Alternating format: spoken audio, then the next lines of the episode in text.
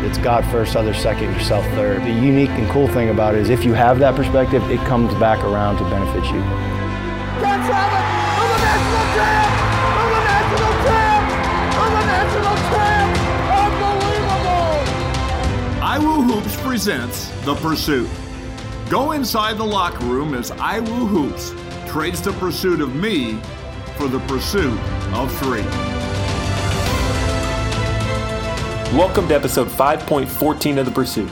I'm Jeff Clark, one of the basketball coaches in Indiana Wesleyan. In today's episode, you'll hear about individual growth from players as the season goes along. If I am third is the end game for the program, then seeing guys move along the line toward that life is what drives the coaches. In the first half, you'll hear from a group of players about how they were growing as the team moved into February. And in the second half, you'll hear Coach Tonagel talk about coaching paychecks and the reason why he loves to coach. We're joined now by Tanner Rubio, Tim Adetukasi, and Kyle Mangas. And, and we're talking about this point in the season where we just see guys go to another level on the court, but also just how they grew as individuals. And I want to start with you, Tanner, because throughout this season, we've shared some of the highs and lows. Um, we've had different people talk about how well you were playing as the year went along. But why don't you just tell us? You get to the end of the year what's the personal growth that you've experienced throughout the season that's allowing you to play the way you were playing on the court?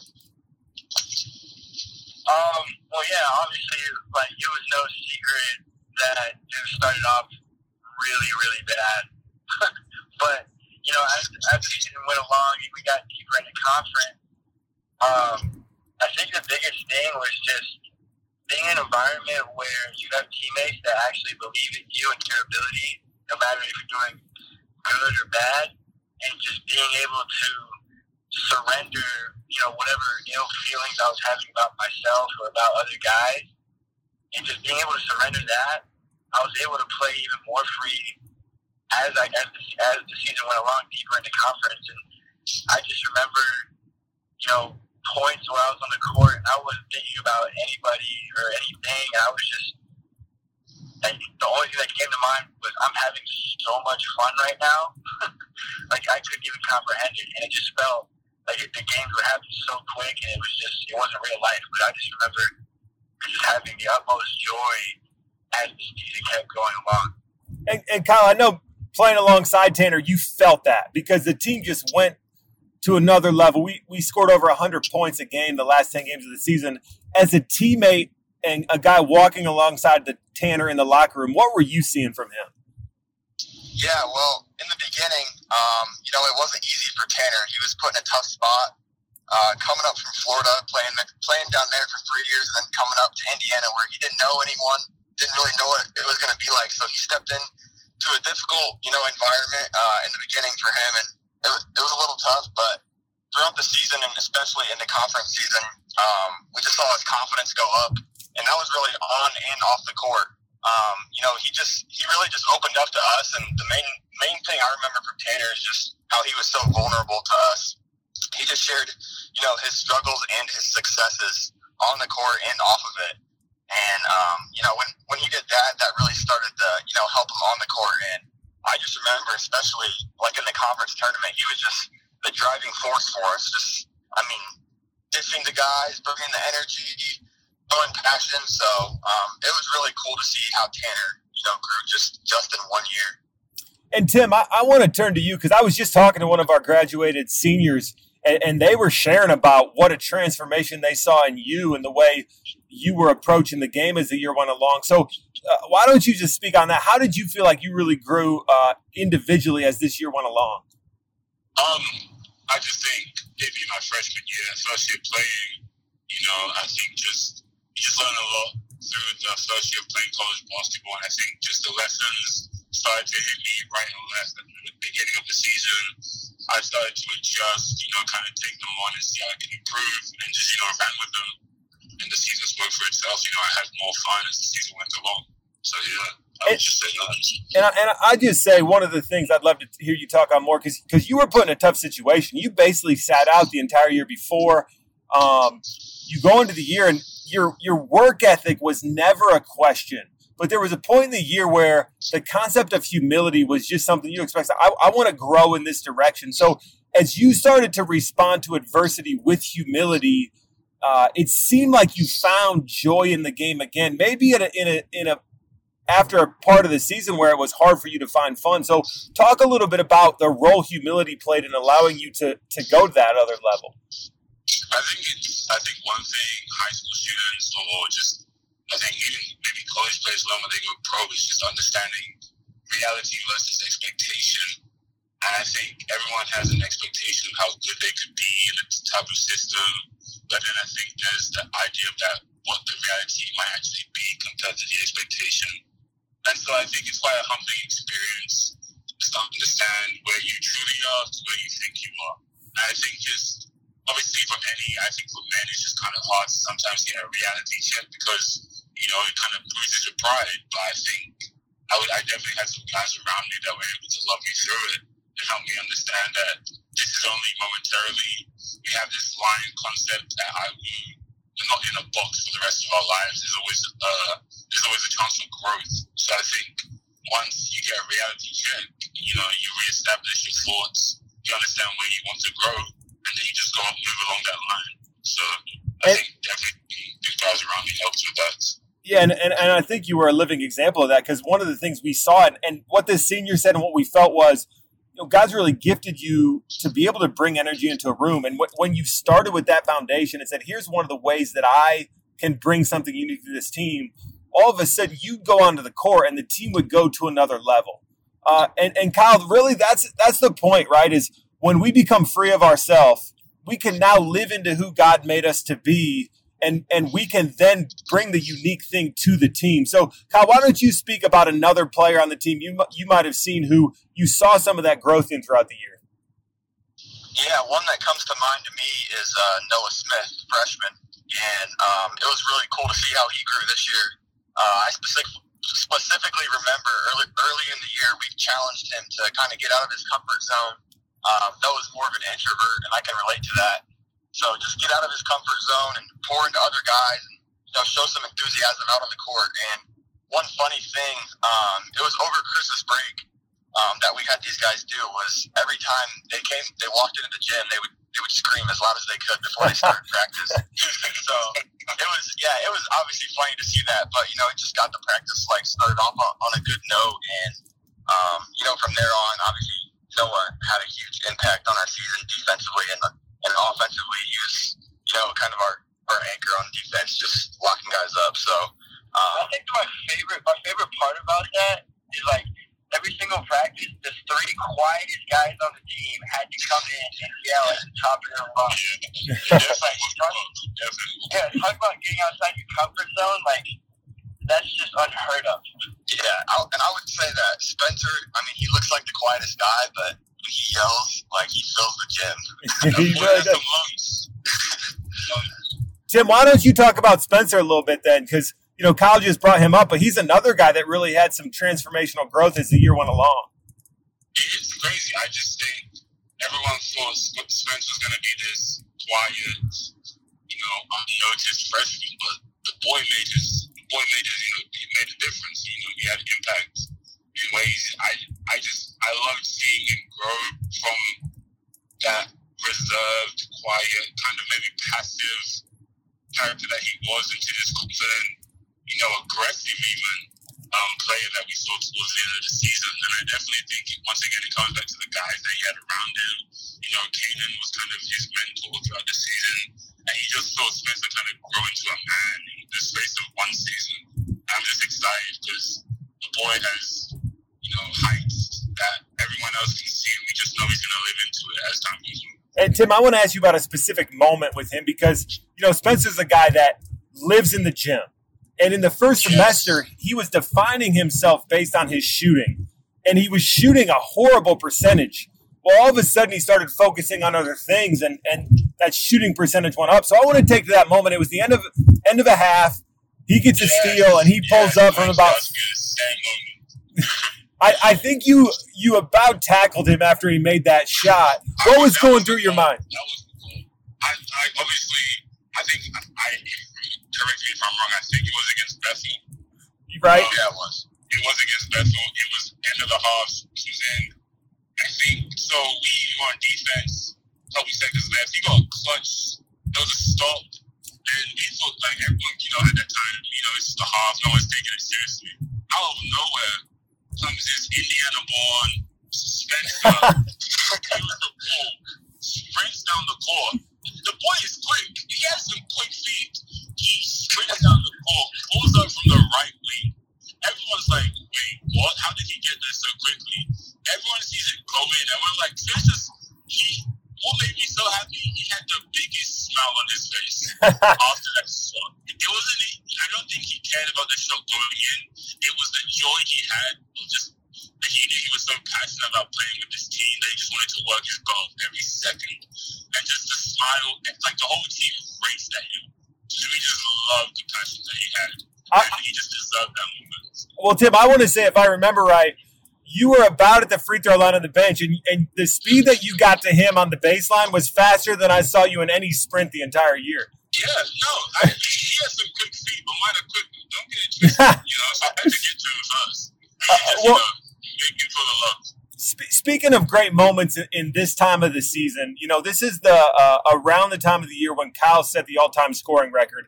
Um, and I really want to tell that story right now through the lens of Tanner as he experienced it, because Tanner was a big part of that record. So, Tanner, go back to that night and just share about what happened when Kyle broke the record.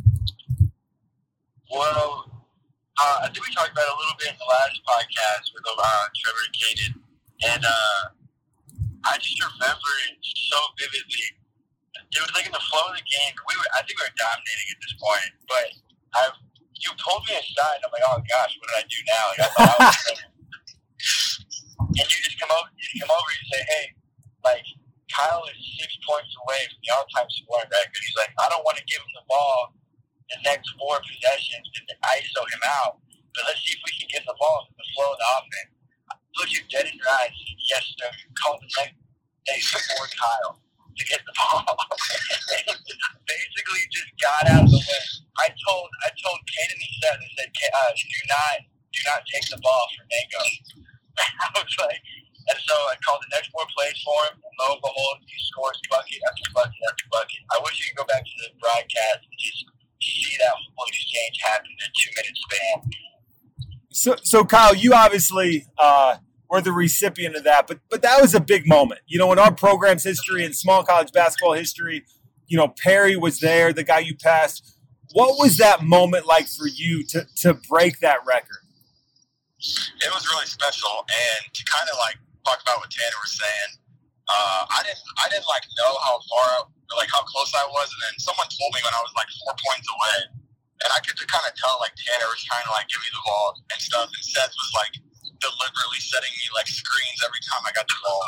so it was, it was kind of funny. And one thing I will say is, um, when I was two points away, um, it was the only only time in my life where I was like, all right, I'm not I'm not gonna pass no matter what. I know these guys want me to shoot, so I'm just gonna shoot it. And uh, the shot I, I shot kind of summed up my career. I feel like it was like an 18 foot floater that like hit the backboard and just kind of like died on the rim. So not, not the like the ever, but uh, it, got, it got the it was the coolest thing ever. So There were um, zero p- pump fakes or shot fakes, so it, you were missing a little bit there. Yeah, that's true. But um, it was it was really cool to receive receive the award from Perry, especially because I know how that how much that meant to Perry. He had talked to me about it um, before and talked about it, you know, to the coaching staff, just how much that would mean to him. Yeah, and Pe- obviously he, he had the award, so And Perry's one of those legends in our program. He still comes every game. He broadcasts. He is an I am third man. And he just kept saying, man, I'm so happy that someone like Kyle is breaking this record. And, and Kyle, in my mind, I just I just flash back to um, June of your freshman year. Um, and we're doing shell, and you're on offense, and you're pump faking guys on offense, and they're jumping all over the place, and and they're mad because they're supposed to just jump to the ball and you're you're pump faking, and then to go through your career three years later and you have the record. What did it mean to just be become such a part of the record book at Indiana Wesleyan and with the journey you've been on, really all the way from from youth with your mom and dad, all the way through Warsaw with Coach Ogle, to now say you have a record like this. How meaningful is that for you? Yeah, it's so meaningful, and to be honest, I you know I, I never would have thought it would happen, but I have to obviously give the, the credit to my parents, but um, you know, I'll definitely remember all, all my teammates every single year because those are the guys who helped me get the job done. If I didn't have those guys, and if I didn't have the coaching staff, I mean, I wouldn't have any of those points. So, I mean, it, it all goes to them. I wish I could have played with Tanner for like every single year because he all he throws is dimes, and I mean, every guy plays a part in it, one through fourteen. So, um, I think that's what I'll, I'll remember the most about it. And Tim, I'm going to give you the last word to you because we talked a little bit earlier about humility, and and you know how Kyle uh, lives with such humility in his life. What is it about our program where those who live with humility really do go to other levels of growth? I think it really just comes back to that main like foundation of the whole program, just being iron I think once you finally buy in to the to the main core of this program, which is just God first, other second, yourself third, you just start to understand that this is so much bigger than basketball. And when you step onto a court, knowing it's so much bigger than that, yeah, I, I feel it, it, there's a sense of freedom and a burden that drops from the back of some guys. There's a chain, there are chains that just unlocked, and I think everybody just has a sense of freedom. And with freedom comes comes confidence, and with confidence comes buckets. So you know, at the end of the day, these guys are praising God off the court, having confidence on the court, I don't know. I don't think there's any more you can really ask for. And when we come back, we're going to talk to Coach Tonagel about some of the growth he was seeing during this time of the year. This podcast was created to take you behind the scenes of building an I am third culture in a basketball program. But IW Hoops believes this philosophy can translate to any context. As we enter this one minute halftime, we want to let you hear from our sponsor, Insurance Management Group, who is building a culture of I am third in the insurance industry right here in Indiana. Here's IMG President Trent Daly. Pursuing the I am third lifestyle has helped me grow as a leader in all aspects of life. Putting God first, my colleagues and customers second, and myself third has impacted IMG in ways I couldn't have imagined. At IMG, we have a passion for people and helping them achieve their goals. We are not just an insurance agency, we are a culture and an experience. You should expect more from your insurance agent. Visit us now at www.insmgt.com. Now back to the second half. We're joined again by Greg Tonagel. And, Coach, uh, we've been talking a lot throughout this season and past seasons about box first lines. And today we're talking about individual growth in guys and how, really, as guys became unconscious, free of self, we, they went to new levels. Can you talk specifically about Michael Thompson and how you saw the, the concept of box versus line really lead and spark his growth? Yeah, so Michael Thompson really, uh, to me, illustrates the power of, of the trajectory when, when somebody's on the line rather than you know putting them in the box. So we've talked about this before, but just you know recap for the listeners. It's easy to construct our own expectations for other people by putting them in a box, and so we have expectations, especially as coaches, um, that if my players can check off these few things, then they're good and you know they're going to fit into our program. And so sometimes those are those are cultural things, sometimes those are skill related, sometimes it's behavior related. But the problem with that box is it it, it restricts growth. It, it creates a wall and players are either in or out of our box. And so what happens is when guys get on campus, if we have a box mentality and they're not in the box, we stop coaching them, we ignore them, we don't uh, we don't have a vision for them. But rather than the box, you know, we've talked about uh, putting people on the line, and and really it comes down to two factors. We don't care where they're at. We just ask them to be honest and being willing to move forward. So Michael's a really great example of that. Michael comes, he's from a different school, he's transferring. You know, early on, maybe he doesn't fit in for a variety of factors. So rather than saying, hey, Michael's not in our box, let's move on to the next guy, we just asked Michael the question, where are you at on the line and are you willing to move forward? And you can attest to this. Michael is a kid who loves to move forward. Yeah, it was it was special. Really, one of the highlights of the year was seeing his growth. Uh, and one of the unfortunate things about the national tournament, we really thought he might have gone to another level and had moments to step into new places, but really has positioned himself to have a great senior season because of the way he's been moving along the line. I think Michael's going to have a big senior year, um, and I think he's going to help lead our team. I mean, right now, Michael's leading our team in, in some of these talks about race, some of the, the current events that we're experiencing, and he's the right guy for it. He's got a heart for it, he's got a passion for it. And honestly, we've gone to Michael and said, "Hey, would you just teach us? Like, what what aren't we seeing right now that that would better our leadership and, and further our program. And we're really leaning upon Michael right now for, for what's going on in our country as it relates to race relations and, and the climate. So I'm excited for Michael to take us there. And I think that'll impact the way he's able to play on the court as well. And so much of the credibility he has when he gets in front of us and, and the players is because of how he responded. He never made an excuse. He never blamed anybody. He never complained. He just bought into his role and continued to move along the line. And now he's positioned for this this next level. Talk a little bit about what that's like as a coach and how much fulfillment that brings beyond just winning. You, I, have heard you use the word coaching paychecks, both from from past players and current players. Uh, what it means to you to see that type of growth in a player over a season or over a lifetime.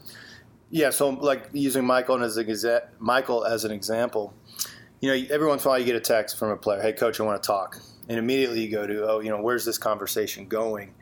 But Michael would walk in my office and he wouldn't start with, I want more playing time. He would start with, what do I need to do to show you that I can get more playing time? And, and I would give him things. Hey, you need to get in the gym more. Well, guess who would be in the gym the next morning? Guess who would stay after practice? It was always Michael. So whatever I threw at him, he accepted the challenge. And as a coach, those are the kids you love to coach. This is where talent's overrated, and it's more about character, attitude, the hunger inside a person to improve. And Michael really exhibited those things. And so now looking forward, you know, I'm pretty confident in Michael when he leaves this place that he's going to be a man of influence. And that's that paycheck we talk about. Uh, when, when, you cash one of those in, when a guy comes back five, ten years from now, and you can see the fruit of his life is producing uh, new life for other people, he's uh, benefiting his community, he's leading his family spiritually. You cash one of those paychecks in, and you feel like one of the richest men in the world that kind of takes us to some other guys. I think of Tanner, you know, early in this season, we talked about some of the struggles early on from his bad play, but also to just him having to reorient how he thought about the game and about uh, playing I am third. But down the stretch, he was really one of the catalysts for our offense and what we were doing. So Tanner challenged my uh, box first line mentality. Big, there wasn't a box big enough at the time, you know, to, to, to there wasn't enough boundaries for Tanner, and, and he's a he needs to be boundaryless. Uh, let's just put it that way. But when he got on that line and he started moving forward, the trajectory that he shot our team forward with was amazing. And uh, another great example, and it's a good reminder for me because naturally I'm not line oriented. I'm, I'm box, and that's where I want to go. And Tanner didn't fit that box, and I was ready to move on. But to his credit, he stayed with us, and man, he got us going and one of the, the fun things about Tanner and seeing his growth was so much of it started as spiritual in nature. As, as he really pursued God first, all of a sudden it spilled over and translated to how he was approaching the game and approaching his teammates. Yeah, and that's the hallmark of our program. You know, when, when we talk about I am third, it's easy to to go to the second part and say, yeah, you just put other people second, you'll be good. Well, the reality is our pursuit of God motivates us to put other people before ourselves. When we, when we fall in love with the Lord, when when He's our true desire and our true hunger, then naturally we're bent to go help other people. And, and Tanner was somebody who first committed Indiana Wesleyan not because he just wanted more playing time, but because he wanted to pursue the Lord and grow. And that's what we saw happen. You know, Seth's another guy going into the year. Uh, I wasn't sure if he would be able to carry the weight of expectations as a sophomore that we needed to be an elite team. Uh, but man, by the end of the year, he was playing at a level night in and night out, practicing and every single day that that maybe was beyond what my expectations for him would have been. Yeah, we've talked about this in past um, seasons that the mark of a the progression of a great player's hunger, habits, and humility. Well, Seth came in; he was kind of in the reverse order. Had a lot of humility, didn't have the greatest habits, but it was a result of not having really a hunger to get better. Well, I can tell you now in the offseason, Seth has just a tremendous appetite to become the best basketball player he can become, which means putting time in the weight room, which means getting to the gym, finding finding uh, ways to discipline yourself. And now, with Seth's hunger, it's created those habits, and he's always been somebody who you know exhibits humility. I think some big seasons are ahead for Seth Maxwell. Let me just be not the first to say that, but I'll publicly say that. And talk a little bit about the, the role of humility unlocking new potential because we've seen times in the past where a guy has all the hunger and all the habits in the world and he will strive for self improvement, but if it's not directed at other people, it can almost be a limiting factor on how good he can become. Yeah, I mean, you're exactly right. Humility for us, as, as we've defined it and have learned out of Philippians 2 1 through 11, where Jesus Christ, who uh, has all the power and sits of the authority of God Himself, says He's emptied Himself for the benefit of other people. So it's a very aggressive act. I mean, it's easy to think of humility as passive. As long as I don't highlight myself, I'm being humble. Well, that's not doing anything. You being humble and living in humility is taking what you have, whether that's your gift, whether that's your privilege, whether that's your power, and enacting it on behalf of somebody else. Because if other people benefit from it, then you're being used to enact could be justice, could be um, righteousness, it could be redemptive in some manner, but you're taking what you have for the benefit of others. And that's the reason why we're here on this earth. I heard someone say recently that, that humility was the defining characteristic of a Christ life like. And that leads us to the last guy we're going to talk about today is Kyle. Because Kyle, from the day he's got here, has exhibited humility. Uh, and to see him break the record in the way that he did, um, I actually heard one of the players say recently, Kyle, and I believe this, said that down the stretch of that game was the first time he's ever thought I've got to get my points because he wanted to get that record. So for him to be able to produce at the level he has statistically with that humility is really remarkable. Yeah, and I guarantee Kyle was also fearful that we were going to stop the game and recognize him. He's a guy. He wanted to break the record, but he wanted to move on and play. He didn't want to get be stopped and recognized. And it's contagious, and uh, you know because he's setting that standard, so many other guys are leaning into that also. And coach, we're going to be talking about some of the ways unconscious came to life over the next few episodes. Uh, but before we get there, just want to hear one thing for you as a leader. As, as you see a team take off and they're fully living into the I am third life, they're becoming unconscious, living into the vision. How do you as a leader push that momentum forward and allow it to happen organically uh, and continue rather than maybe getting in the way of it or saying something that might stall the momentum? Well, I think you have to realize that um, as a leader, your job's not always to have the answers, but maybe it's to find those that do and position those that do. And that does mean giving up, you know, possible power or possible, um, you know, just your authority, sharing that with somebody else. But once again, if you go back uh, to our job is to enact others, to give others opportunities, to position them for success, then then you're doing exactly what leaders should do. You may not get the recognition for it, but at the same time, you're going to see a lot of fruit that comes out of it within your team or your organization.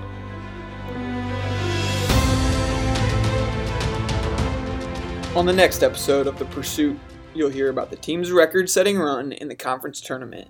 In the first half, you'll hear about the team's focus on pursuing joy fueled aggression and get insight from Cannon Coffee and Spencer Piercefield about the team's tournament run. In the second half, Coach Tonagel, Kyle Mangas, and Noah Smith will share about what it was like as the team played unconsciously down the stretch.